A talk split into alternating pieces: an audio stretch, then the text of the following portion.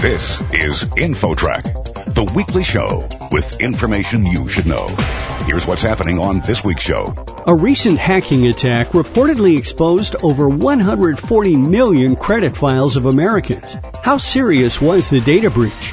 And how can you protect yourself against identity theft? This is not very nice news to receive, but once your personal information has been compromised in this way, you really can expect that it's compromised forever. Then, a former FBI defense tactics instructor explains the steps women can take to avoid becoming a criminal target. Create a blueprint, a plan of action. In my 30 years in law enforcement, I've seen both men and women not be able to even dial 911 when their child was injured or they were being victimized in some criminal way.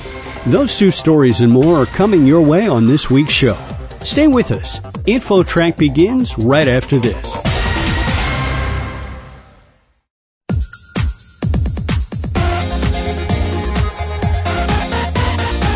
InfoTrack, the weekly show with information you should know. Here's your host, Chris Whitting. The recent data breach of a major credit reporting agency exposed a vast number of Americans to possible identity theft and other types of fraud. How bad was it? And how can you protect yourself? With this story, here's InfoTrack's Roy Mackey. Roy? Thank you, Chris. Our guest is Beth Givens. She's the executive director of the Privacy Rights Clearinghouse, a nonprofit organization that focuses on consumer information and advocacy on the issue of privacy. So can you give us just a really brief explanation of what happened with the Equifax data breach and how serious it really was? We don't really know the specifics fully, but it has something to do with a website application gone wrong. What we do know is the dreadful news that 143 million data profiles of individuals who have Equifax credit reports, and just about every adult does, their personal information has been compromised. How can someone find out if their personal data is part of this? Well, you can find out by going to a website that Equifax has set up just for this. It's Equifax Security 2017.com.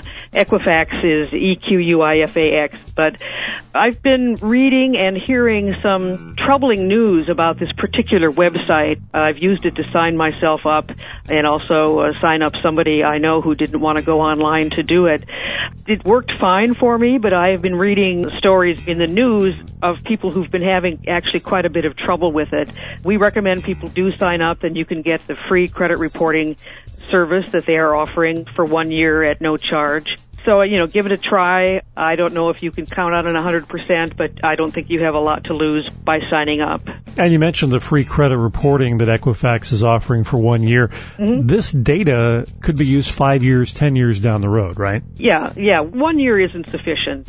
We watch data breaches quite closely, and there have been a few major breaches in which the breached company has actually offered two years of free credit monitoring. But once your personal information has been compromised in this way, you really can expect that it's compromised forever. This is not very nice news to receive, but we do tell people to just assume that your personal information has been compromised, Equifax breach or not and that you need to take precautions and steps every year, just the same as you might be filing your taxes, you know, buying birthday cards for people. Just add it to the routines that you take care of every year. And of course, the main routine is order your free credit report from the three credit bureaus once a year. You have that right under federal law. But if someone is opening credit accounts under your name, setting up a mm-hmm. new identity or whatever, is once a year even sufficient? I mean, they no, could have done that months ago. No, actually, it's not. And in a case like this, go ahead and take advantage of the free credit monitoring because that will give you access to your credit reports on a more regular basis. But in addition to that, just again, build it into your consumer habits from here on in and take advantage of that free credit report through annualcreditreport.com. But no, in this case, you don't want to rely on just ordering that credit report for the one time a year. Also, in other situations, let's say you're about to buy a car and get financing, or maybe you're refinancing your home or buying a home, or perhaps signing up for a new credit card.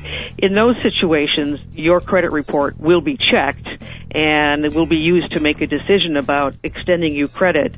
That's actually a good time to check your credit beforehand and see that everything is okay and you're not dealing with, for example, errors in your credit report. Our guest on InfoTrack is Beth Givens. She's the executive director of the Privacy Rights Clearinghouse, and we're discussing the massive data breach at Equifax, one of the big credit reporting agencies, that affects 143 million Americans. I've read several recommendations that consumers should put freezes on their credit files at all three of the big credit reporting agencies. Is that a good idea, and how does someone go about doing that? Yeah, actually, that's a very good idea, and that is our top tip when we get inquiries from individuals about what should I do. A freeze essentially turns off your credit report. It makes it inaccessible and that means it's inaccessible to the bad guys, but it's also inaccessible to the good guys. So if you know that you're going to be applying for credit in the near future, if you do freeze your credit report, you get a pin and you've got to hold on to that pin and then you can unfreeze it for a specific period of time that you indicate and that gives the credit issuer the ability to go in and see your credit report and make that decision about extending credit to you and then you freeze it back up. It does cost to freeze. We think that security freezes should be free to everybody and that, you know, you should be in a state of freeze, for lack of a better explanation, all of the time as a default, and that you simply unfreeze when you need to. And, you know, if that were the case, there wouldn't be 143 million people right now concerned about becoming a victim of identity theft because of the Equifax breach. We should note that while it appeared initially that Equifax was going to reap a huge windfall in fees from consumers who wanted to freeze their credit files, after several days of consumer complaints, the company finally did agree to waive those fees until November 21st. Now, this does not appear to apply to the other two large credit reporting agencies, so this breach will still end up costing American consumers hundreds of millions, if not billions of dollars in fees. Beth, why has the U.S. Congress not tightened the regulations on these credit reporting agencies? I suppose the main reason is that industry has a great deal of lobbying power and sway in Congress. There are an awful lot of things that I think could be done to level the playing field for consumers. We have no choice. We have to have those credit reports we rely on them at critical times in our lives, like purchasing a house or getting a loan. I think that Congress does need to do more, and we've mentioned a couple things, but one, of course, is security freeze for all, and security freeze as the default. And perhaps with this dreadful and far-reaching breach, perhaps they'll be motivated to do something. I guess we'll see.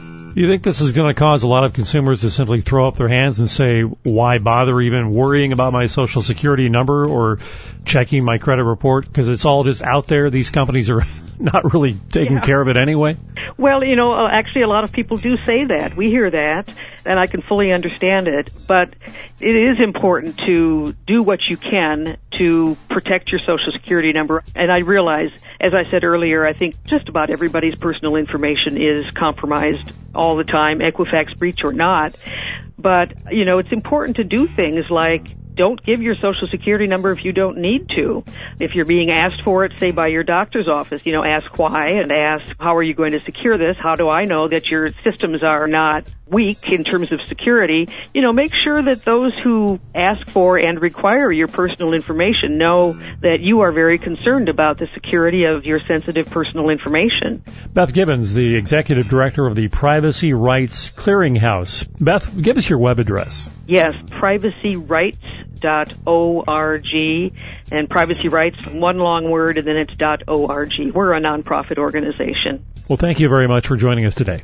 Thank you very much. I appreciate talking with you. And for InfoTrack, I'm Roy Mackey. Next, steps women can take to avoid being a victim of crime or assault. That story coming up. You're listening to InfoTrack. More after this.